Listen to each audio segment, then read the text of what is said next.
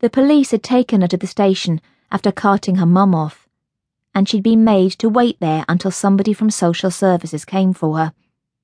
Huddled in the back seat of the social worker's car now, en route to the emergency foster home where they had arranged for her to spend the night, her heart was breaking. Nobody had told her anything, and she was convinced that her dad was going to die if he hadn't already, and it was tearing her apart to think that she might never see him again. Desperate for it to be a bad dream, she kept digging her nails into her leg in an effort to wake herself. But it was no dream. It was a real, living nightmare, and she knew that life was never going to be the same again. "Almost there," Val Dunn said, glancing at Skye in the rearview mirror. "Are you okay?" Skye clamped her teeth together and stared angrily out at the dark road. Every time she'd asked about her dad, they had said they didn't know anything yet, but she knew they were lying. They must know something. They just didn't want to tell her because they thought she was a kid. And that really pissed her off because she was almost fifteen and had a right to know what was happening with her own dad. But if they wouldn't talk to her, then she was determined not to talk to them. Val gazed at the girl for a few more seconds before turning her attention back to the road ahead. It would have been good to know what was going through her mind, but she had clammed up back at the station, so Val could only guess how she must be feeling. She was clearly scared, which was only to be expected under the circumstances, because no child enjoyed being lifted from their home and handed over to strangers. She was also angry, Val sensed, frustrated that nobody was giving her the answers she wanted. But the truth was, they simply didn't know anything yet. Skye's father had been in surgery when Val arrived at the station, and the hospital still hadn't reported back by the time she and Skye had left. She would call for an update in the morning and decide what to tell Skye depending on the news, but her priority right now was to get the child settled.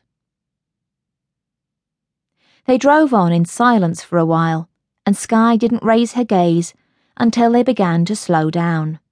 She'd known they were some distance away from her home because of how long it had taken to get here, but when she looked out along the tree-lined avenue and saw all the big houses, she felt sick.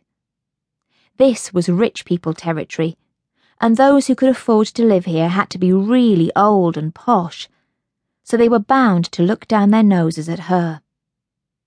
In a way, she kind of hoped they did, because if they refused to let her into their house, the social worker would be forced to take her home, and that was all she wanted right now, to go home, climb into bed, and pretend that none of this was happening. When Val pulled onto the drive of a large, detached house, a middle-aged couple came out onto the step. Skye cast a hooded glance at them from beneath her lashes and hated them on sight. Some lads she knew from school had spent time in care, and they had all said the same thing, that foster parents were evil bastards who acted nice in front of social workers but turned nasty as soon as they were gone.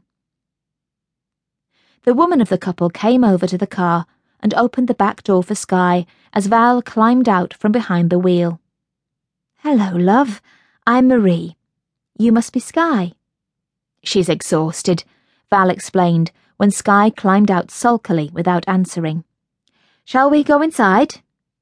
"Of course."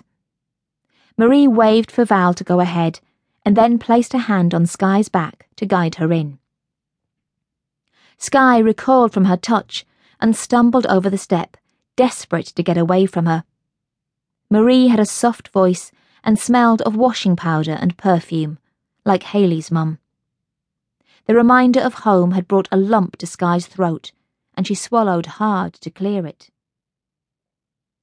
The house had looked like a mansion to Skye from the outside, but it was surprisingly cosy on the inside.